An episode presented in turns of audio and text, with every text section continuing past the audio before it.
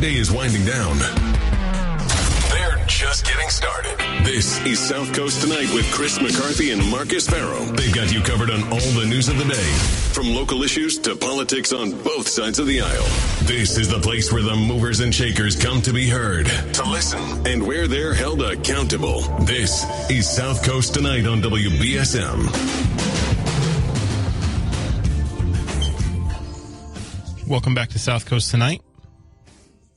Well, welcome back. I guess welcome back from yesterday. I'm just starting the show, but I'm Marcus Farrow. Uh, Chris will be back next week, um, but we've got a great guest to start the show. Uh, he was on the program a few times uh, as a candidate for state auditor, and now he's here in his capacity as an art theft and security expert. Anthony Amore. Hey, Anthony, how are you? Hi, Marcus. How are you? Good. So, um, before we get started, obviously there was, you know, you were a candidate for state auditor. I think generally seen as the most qualified Republican candidate and the one with the best chance of of uh, of winning a statewide office in in 2022. Uh, it didn't go the way you wanted it to. I didn't know if you had any reactions or thoughts uh, on that uh, on that race. Uh, well, I'm uh, obviously disappointed to not have. Um, been elected as auditor, I, I believe I could have uh, put together a team that would have done really great things there. But um, that's government. It's uh, it's not a meritocracy. Um, I don't mean that as an insult to the person that won. I just I just felt that I was better qualified. But um, I hope uh, the best for her. I, I, I called her an election night and wished her the best, and um, and I'm hopeful that she will fulfill her promises in terms of uh, doing an audit of the agency itself. I haven't heard anything about that since um, uh, the election ended, and I didn't hear anything about that uh, in her um, when she was sworn in. But I remain hopeful uh, that office is key to um, good performance from state agencies in the Commonwealth, and we need that. And uh, I hope she I hope she succeeds. We're speaking with Anthony Amore. He's an art theft and security expert. I don't know if you had any comments on the uh, the ongoing uh, turmoil in the Mass GOP either. I figured I'd ask since you're on here. Howie Carr, our affiliate's been covering it. Jess Machado's been covering it quite a bit. I don't know if you had any comments or thoughts on that either. Well, I think that Howie and Jess uh, have been both doing a fantastic job. I I think that the party is in disastrous shape.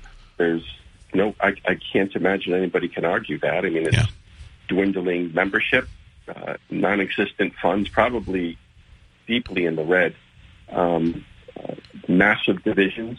And um, I have to say tonight I saw on Howie Carr's uh, Twitter feed that the chairman of the party apparently paid a private detective to look into um, two state committee members, including yeah. one who's a friend of mine. I should be clear, Matt, Matthew Sisk, who's a good man, and um, he paid a private detective to look into the guy's first marriage, which is really, I'm gonna, I'm speaking for myself here, incredibly sleazy. Yeah, and I can't imagine how a state party chair thinks that's his role to look into members of his own party's first marriages.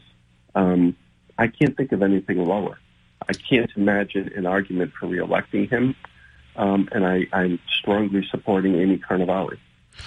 So, um, uh, we're speaking with Anthony Amore. So we're here to talk about your your, your professional experience and your um, you know your work uh, as an art theft uh, investigator. You are the just for for background for people who may not have heard you during the campaign. Um, tell us a little bit about yourself. Sure. Well, uh, back in 2005, I left the federal government where I had been an investigator to uh, and a security um, uh, leader with Homeland Security to go to the Isabella Stewart Gardner Museum and do the security there. And as many of your listeners know, uh, it's the place uh, where the biggest art heist in history occurred. So 17 years ago, I started um, diving into the world of art crime uh, really deeply, and I continue to 17 years later. Um, I teach art crime at Harvard in the evening, uh, um, starting Monday, in fact. Oh, cool. And um, I, I've written uh, three books on the topic, and it's just something I'm um, passionate about. And uh, um, I wrote something for the Globe recently about Brian Walshe and uh, his origins as an art criminal. um, which is uh, an interesting topic. So, yeah, you uh, you have written uh, several books uh, on the matter. You, you, have a best-selling book, "The Art of the Con," um, and uh, about that Globe piece. It was really interesting. Prompted me to reach out to you actually about Brian Walshe. So, Brian Walshe, as many know, is a suspected is under is being charged with the murder of his wife Anna Walshe. Uh, he is a he lived. Uh, they lived in uh, Cohasset, uh, which is in the South Shore of Massachusetts. Uh, it is a case that's gotten some national attention. Um, a lot has been uh, said about Brian Walshe. You know, we know about the Googles of his. You know, how to. You know, when does a body start to smell, and all of those horrifying searches he's done. But prior to um, his murder charge, he had dabbled in a brief career in art fraud. And you had brought up that Brian Walshe had particular he was selling fake Andy uh, Andy Warhol paintings, and you had talked about how art fraud isn't necessarily about the work; it's more about the personality of the per, uh, the the individual that's perpetuating the art fraud. Can you tell us a little bit about that? Sure, and and first, Marcus, thank you for reading it. You summed it up really eloquently. I think that um, you mentioned my second book, The Art of the Con, and that that's the that's the pertinent book related to this topic because that book dealt with art fraud and art forgeries and how they're done. And what I argue in that book and what I believe is that when you have these forgery um, scams that take place and, and they range in value, but they, they escalate into the tens of millions of dollars, that the essential element to a successful scam is not in the quality of the art. So it's not about how great the painter is who made the forgery. It's about the um, the ego, the gumption, the um, the nerve of the con man behind it, because it's not usually the same person. Uh, it's usually a con man who has someone make copies for him because he has this bold idea that he could pull the wool over somebody's eyes, and to some extent they succeed at least initially um, but the overriding factor, what really fascinates me as it pertains to the Walshe case, is that he was really sloppy and his forgeries were haphazard and easily discern, uh, discernible as fakes. And when I, I saw the, you know, the um, court appear, the uh, court hearing uh, two days ago, I think it was, and you hear about the Google searches and the blood evidence and the blood in the basement, et cetera you can't help but notice a similarity between the, the sloppy, um, haphazard approach to crime. Now, let me be clear. Um, although he hasn't been convicted of anything yet, he's an alleged murderer. I'm. It seems to me that he's guilty, in my opinion. Yeah. And I'm glad that he made so many mistakes so that he could be brought to justice. Um, nevertheless, it's not hard to look at a correlation between his approach to these crimes. And I think they're tied to this sociopathic ego that he has.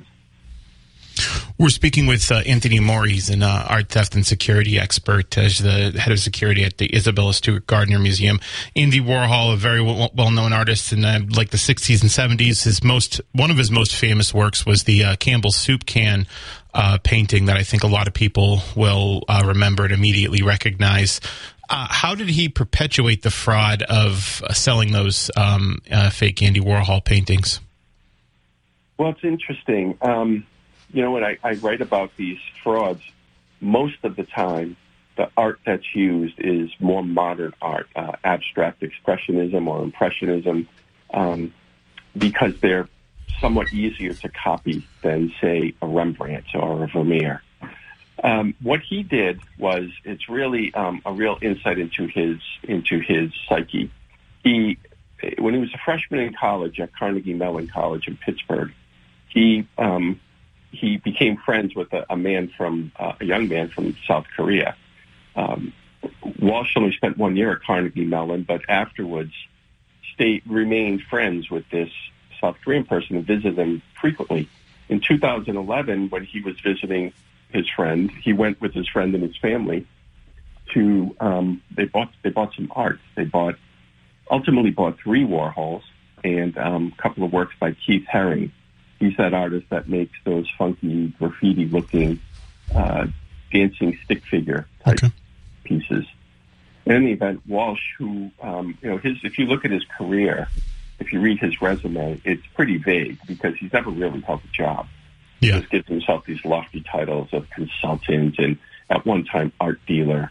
Um, anyone can call himself an art dealer. Okay, I've sent, I've sold a couple of pieces of art on uh, on the internet. I'm not an art dealer. I'm someone who sold a couple of pieces of art. Anyway, he convinced his friend. His friend trusted him uh, that he could sell these pieces for him, and then immediately went about trying to scam his friend. He had no intention of really trying to sell these, and he sought uh, two different people who made forgeries of these two Warhol pieces called Shadows, and um, and sold them on eBay using Anna's account um, to a person in California. And when the person ultimately received these pieces in California, he saw immediately that these were not what they were purported to be. So, um, you know, it, the person to whom they sold the paintings, I think, uh, uh, echoed a lot of the similar sentiments about uh, his personality and how his personality was able to, um, you know, move that move that transaction forward. You talked um, a little bit about this is because he had basically Brian Walshe had had this.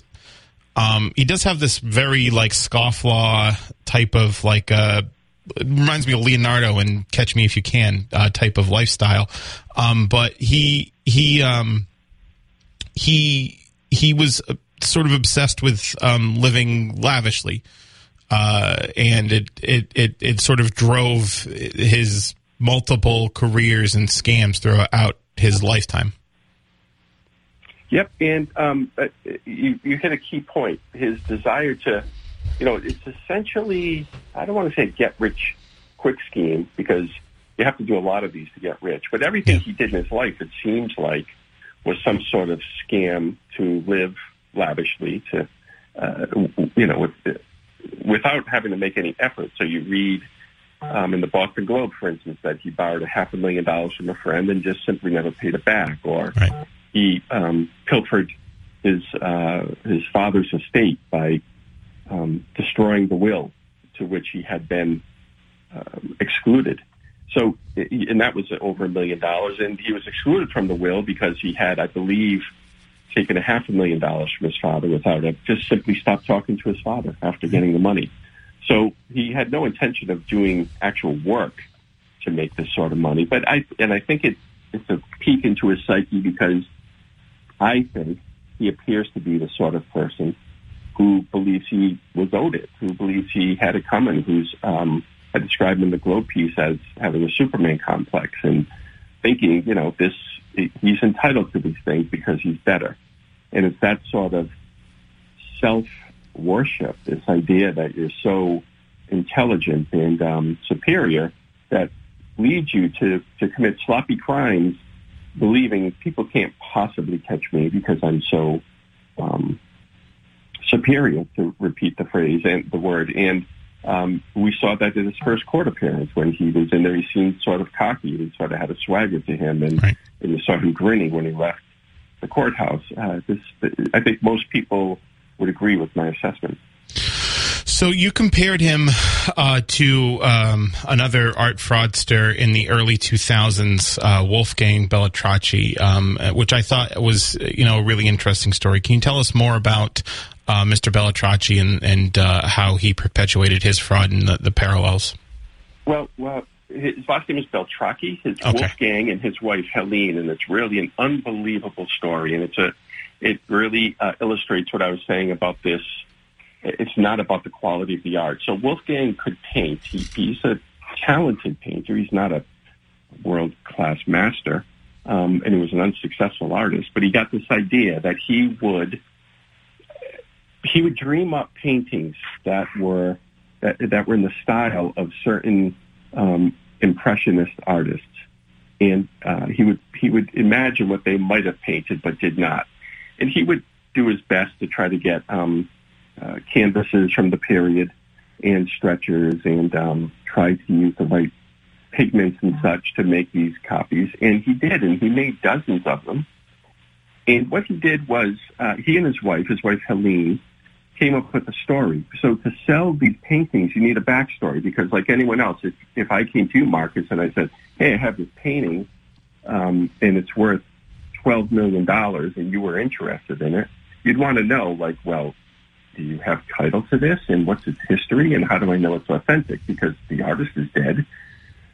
So he had to come up with a backstory, and it was ingenious. He um, he and his wife came up with this tale that these paintings were what the Nazis considered degenerate art. And that's true. The Nazis would look at a lot of modernist art and deem it degenerate and take it and destroy it.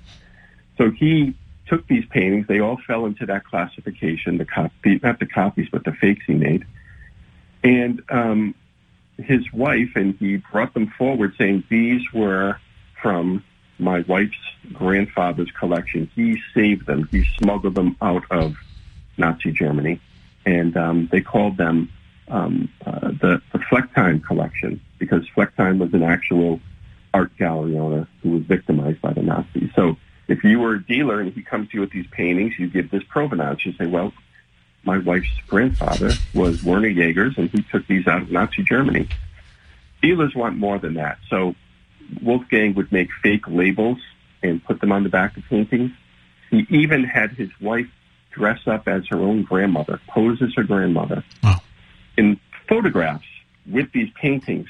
And he would take the photos with a period camera. So he'd go to antique stores and find the old cameras from uh, World War II or before and developing paper. And he would make what looked like old photos and, and people bought into it. And he sold tens of millions of dollars worth of these. But ultimately, somebody brought one of their paintings to a um, scientist uh, who knows how to examine paintings, and they found that the first of all there was a pigment used. Um, uh, I think it was titanium white that um, was not available at the time. The right. was supposedly.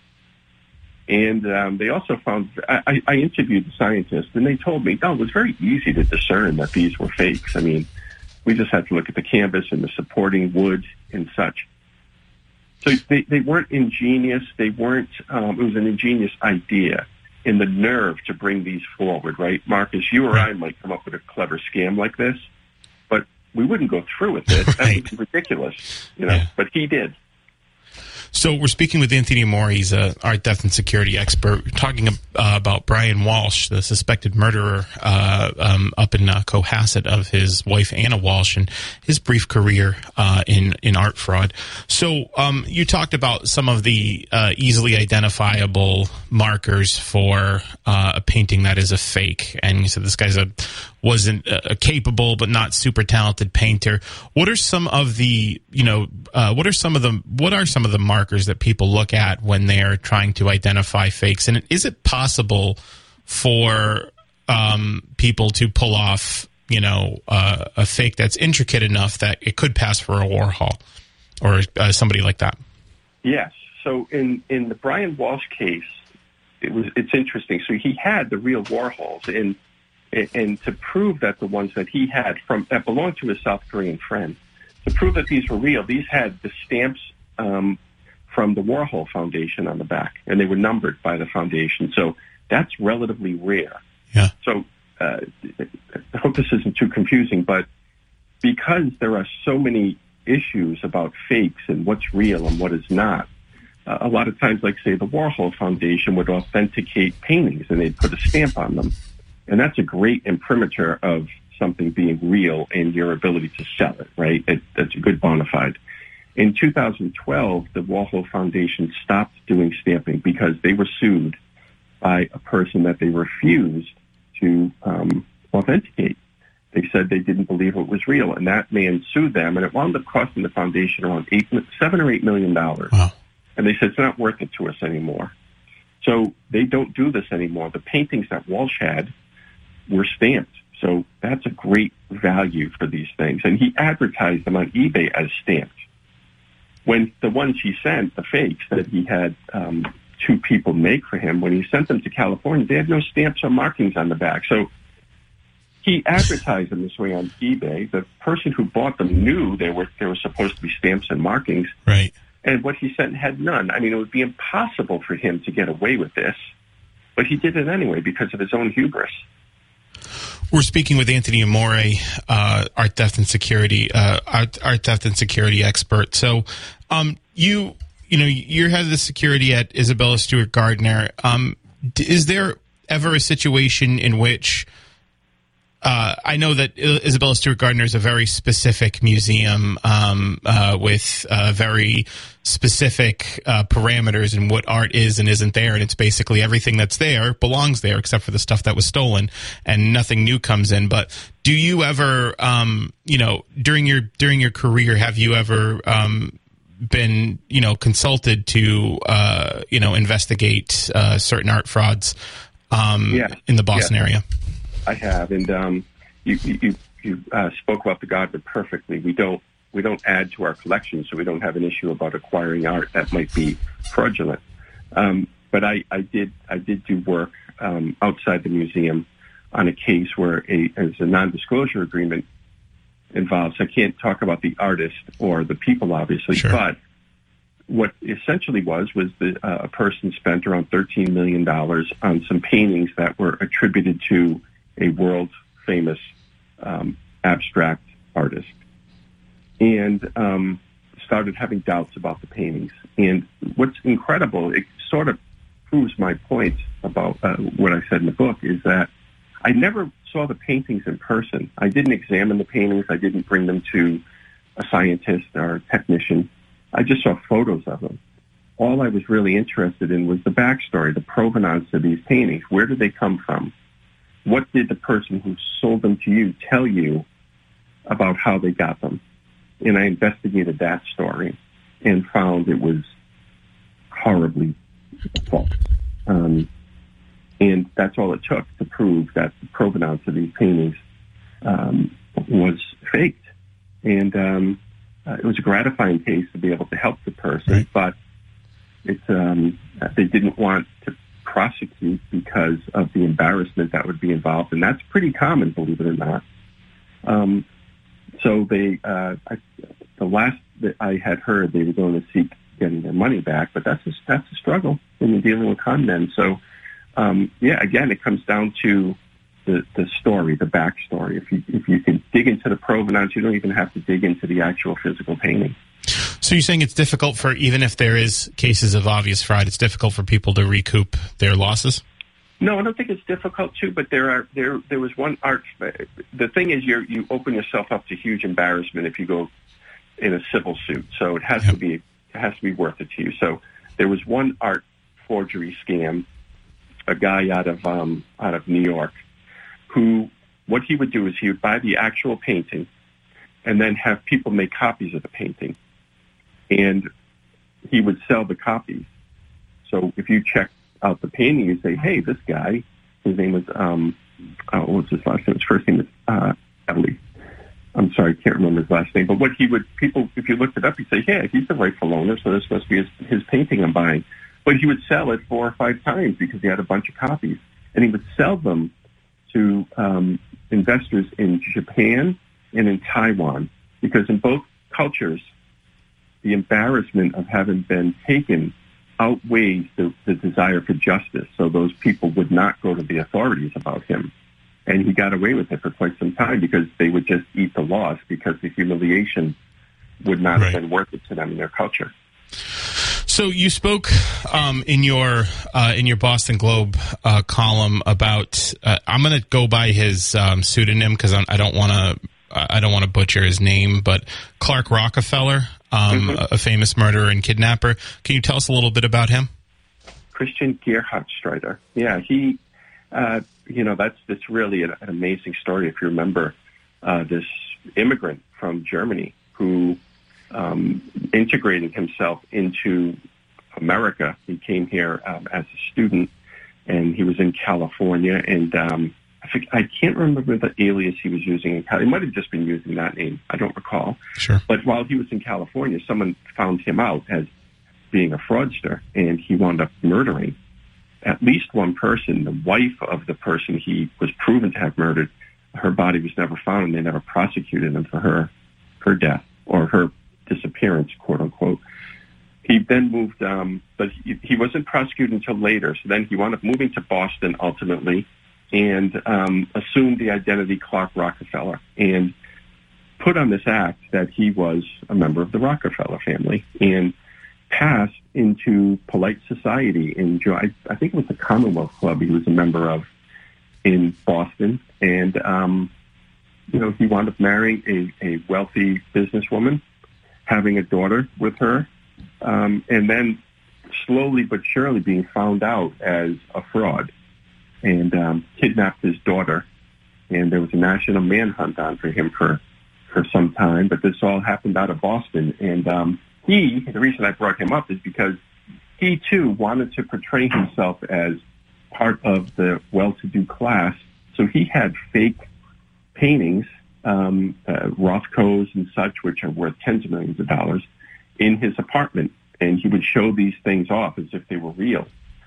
And um, it just shows you that there's this, uh, these people who have this vision of grandeur understand that high art is a key to establishing themselves.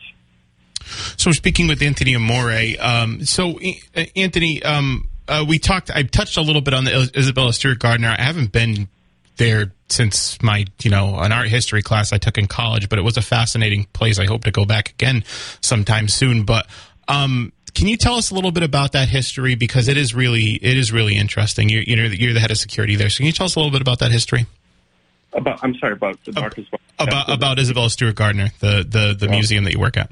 You know, this is why I love talking to you on the show, Marcus, because you you avoid the obvious, boring questions. And, and I, I'm so glad you asked about Mrs. Gardner instead of the missing art. She, Miss Isabella Stewart Gardner was um, from a wealthy family in New York and moved to Boston and married Jack Gardner, who was from the North Shore essentially, and he was even wealthier. And, uh, and, and that's who married each other back in the 19th century. And um, she was a collector of books initially and began collecting art. She had a, a home on Beacon Hill.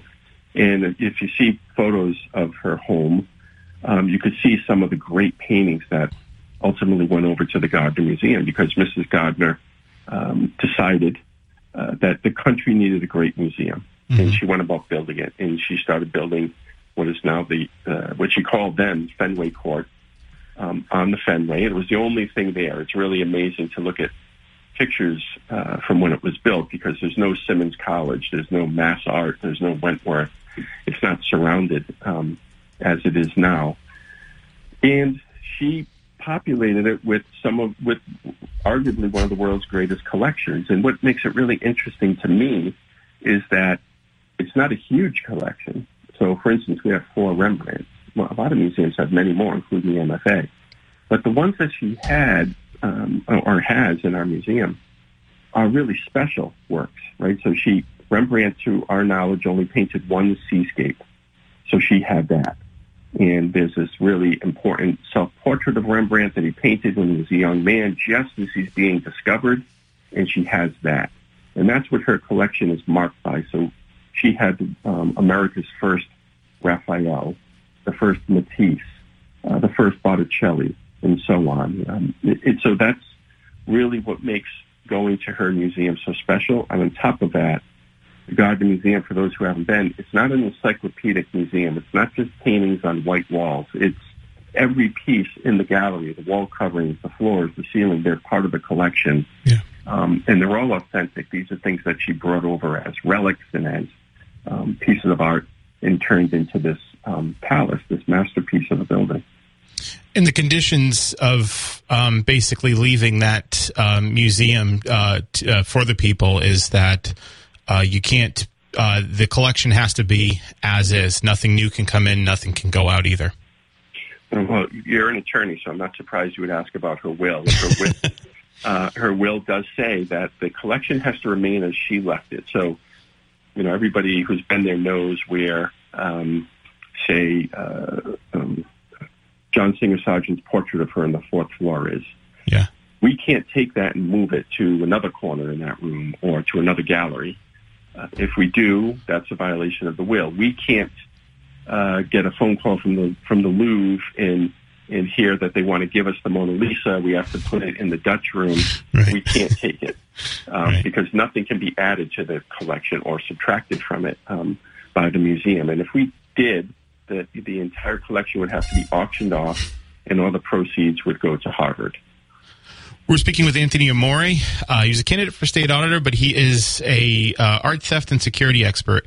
Anthony, um, really fascinating conversation today. I appreciate you joining me. I got to take these breaks to to pay the bills, unfortunately. But before I let you go, um, where can people go to uh, learn more about your work and uh, purchase your books? And what are the names of your books for people who might want to um, read about the, the, the work that you've done and the, the, the books that you've written? Thanks, Marcus. My website is just my name, anthonyamore.com. That's my last name's A-M-O-R-E. So anthonyamore.com. My books, uh, Stealing Rembrandts, uh, The Woman Who Stole Vermeer, which is the most recent, and The Art of the Con, which deals with fakes and forgeries. They're all uh, there. My books are all available at any bookstore, but Amazon and Barnes & Noble, of course. And um, I, I hope you enjoy them. I'm proud of them. Anthony Amore, thanks so much for coming on. Always a fascinating conversation and look forward to more uh, in the future. Thank you, Marcus. Anytime.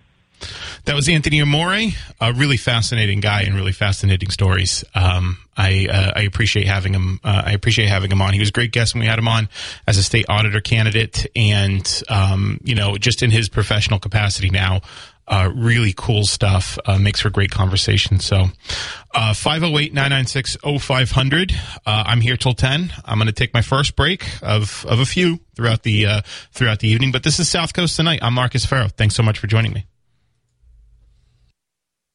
Show. I'm Marcus Farrow, 508 996 0500. Uh, just getting some messages. You can message me on the WBSM app chat or you can call in at 508 996 0500. Uh, got a few messages on Anthony. Interesting guy. Uh, definitely have him back on soon. Absolutely will. I could, I could, I could do a whole show with Anthony, honestly, if he, if he had the time, uh, because he does have a lot of interesting stuff to say. You'll obviously remember him as a candidate for state auditor. Uh, during that. And I, I always, I, I, I had, um, I'd written about that during the primary phases. The most competitive statewide election uh, it was um, Anthony Amore, the Republican. Uh, he was the only guy that carried the endorsement of Charlie Baker, actually, and it was the it was the closest race. But it was a it was a bad it was a bad year for Republicans. Uh, Diana DiZoglio and Chris Dempsey uh, were on the primary side uh, for Democrats, uh, Democrat side for the primary. Uh, won the primary, and then she won, ended up winning the general, but. Uh, she's a state senator from Methuen. Now she just got formally sworn in, I believe, on the 18th. Uh, at uh, at Methuen High School. I do like the I, I, I like Diana too. She was a great friend of the show, and I think will continue to be a great friend of the show uh, going forward. Um, and uh, I am interested. You know, he talked about some of the things he he hopes she does. One of the things she said she was going to do is um, audit the legislature, which is going to be quite a thing. Uh, it'll be a, that will that will definitely be uh, a long and extensive uh, legal battle. So looking forward to that. But de- thanks so much, uh, Anthony, for coming on. I appreciate it. Go check out anthonyamore.com. You can see some of the books that he's written. A really fascinating guy with some interesting experience. What he didn't talk about prior to his uh, career in um, at the Isabella Stewart Gardner, which is a really cool place. I haven't been since I haven't been since I think it was my sophomore year in college. I went. I took a. Uh, I took a art history class, uh, and uh, one of the um, we took a couple uh, museum trips. One of them was to the uh, MFA, the Museum of Fine Arts in Boston, and the other one was to the Isabella Stewart Gardner. Isabella Stewart, they're both cool places. The Isabella Stewart Gardner, of course, as Anthony said, just has uh, a really neat, unique history and style um, that I really enjoyed. Now I'm hoping to go uh, go back soon. Uh, up there uh, in Boston, so it was um, it's really cool. But what Anthony didn't tell talk about was prior to his time in art theft and security, he was a federal agent and he rebuilt the Logan Airport security after 9 11. I mean, that's really that's quite a task, and he was in charge of doing that. Um, so really cool stuff. I uh, appreciate Anthony coming on. I got to take one more break. Well, I got to take two more breaks, but I got to take this break. I'll be right back. This is South Coast tonight. I'm Marcus Farrow. 1420 WBSM, where freedom of speech lives. One's on the left, left, the other on the right. Right. But they're both ready to call it right down the middle. More of Marcus and Chris on South Coast tonight here on WBSM. She looked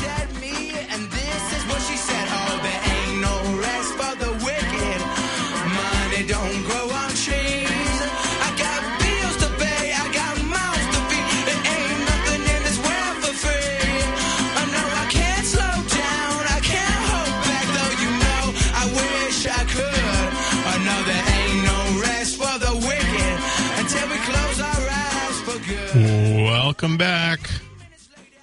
Welcome back to South Coast Tonight. I'm Marcus Farrow. Happy Friday. 508 996 0500 is how you can join me for the evening. We're also taking your messages on the WBSM app chat. Again, that was Anthony Amore, who is a candidate for state auditor, Republican candidate for state auditor, uh, and uh, a world renowned. I should have asked him if he was going to run for office again. I forgot to. Um, but. Uh, world renowned art theft and uh, security expert, written um, three books on uh, on art theft, and uh, is the director of security to Isabella Stewart Gardner. We were talking about Brian Walshe's um, uh, suspected murderer, Brian Walshe's uh, brief career as an art art fraudster and uh, selling fake Warhols. Really interesting conversation. If you missed any of it, good news. We have a podcast and it'll be up sometime tonight. Hopefully within the 8 o'clock hour, I can put it up. But you should listen to it after 10 o'clock because I'll be here till 10. 508 996 0500. One of the other interesting things, aside from, uh, um, you know, the, the conversation on um, uh, Brian Walshe was uh, his his um, very direct comments on the ongoing turmoil in the Mass GOP. You know, Jess Machado's been covering this uh, very well. I'm going to be on with uh, Jess tomorrow. We're going to talk about Ash Street actually, but um, uh, the the ongoing turmoil in the Mass GOP, saying we do need better leadership. I believe Jim Lyons during the campaign was very not nice to Anthony Amore. Uh, didn't put him on the candidates page. Didn't put him on the candidates page uh, during the during the election. Um, I believe there was some talk about him running them running a write-in candidate to basically try to sabotage uh, Anthony. Um, so. And I think he's, you know, I think he's right in something that Howie Carr has been talking about a lot. Jess has been talking about a lot they just don't have an infrastructure that's built to win elections. And uh, the Republican Party in Massachusetts has never been weaker, uh, not in my lifetime at least, uh, and not in probably a lot of your lifetimes. So uh, we'll see that unfold. That election is is January 31st for the new Mass GOP chair, and a lot of people seem to be supporting uh, Amy Carnevale, who I believe was on Jess's show, and I mean I think made their announcement here on Howie Carr's show. So WBSM uh, has been the um, has been the leading uh, the leading outlet in the Commonwealth, really on that. Uh, on that story, and that's due to the great work of, of Howie and uh, and and Jess, uh, who's in my old slot on Saturdays from one to four. Um, so I like that slot. I like that slot. I could have kept it, but you know, it seems like you can keep it if you want. It. I'm like, no, this is this is plenty. I'm glad because Jess is doing such a great job, and uh, and and uh, really um, making a huge impact. So, uh, yeah, I'm happy here with you guys at night, uh, five nights a week from seven to ten. And uh, we're going to talk about the local stuff. You know, we're going to talk about the Morad pay raises. She was on today talking a little bit more about that with Tim. I'm glad Tim's kept that segment going. Um, uh, on Fridays with the city council president Shane Burgo was on too and gave some commentary on it. So we'll talk about that more. Talk about their comments on uh, their comments on the Ash Street jail and plus some other goings on here in Massachusetts. Um, so uh, really excited for that. So stay tuned. Uh, 508-996-0500 is how you can join me this evening. We'll also take your messages on the WBSM app chat. I uh, I'm going to take this break. The WBSM app is every Tonight, I'm Marcus Farrow. I'm here with you till 10 o'clock this evening. We're going to talk about um, uh, Councilor Burgo and Morad's appearance on, on Tim Weisberg's show. I think some inter- interesting comments on the Ash Street jail, on um, on the uh, on the pay raises So, uh, you know, Mitchell's comments on the pay raises, and uh, we'll, we'll definitely talk more about that. We'll be taking your calls too at 508 996 0500. That's how you can join me uh, this evening. Uh, I'm going to have the podcast uploaded with that great interview with Anthony Amore, one of my favorite guests, honestly. He was a, he's just a great guest because he has a lot of interesting stuff to say. I am looking forward. You know, now that um, all the statewide candidates have, uh, have been sworn in and all of that, I'm, uh, are now statewide constitutional office holders. I'm looking forward to talking with them more. I think we've established a great rapport with them here on South Coast tonight, uh, like uh, Auditor Zaglio, Attorney General Campbell, and uh, and the like. And uh, I'm looking forward to continue those, those conversations. They said they would be back after they got elected, so I'm really looking forward to that as well. So 508 996 0500 is how you can uh, is how you can join me uh, this evening. Again, we're carrying uh, that momentum into the eight o'clock hour that we just built up with that great interview, and talking about uh, some of the local stuff that's been going on here uh, in southeastern in southeastern Massachusetts. So uh, I'm really interested in hearing what what you all have to say at 508 996 0500 that's how you can join me uh, this evening, or you can message on the WBSM app chat. So stay tuned.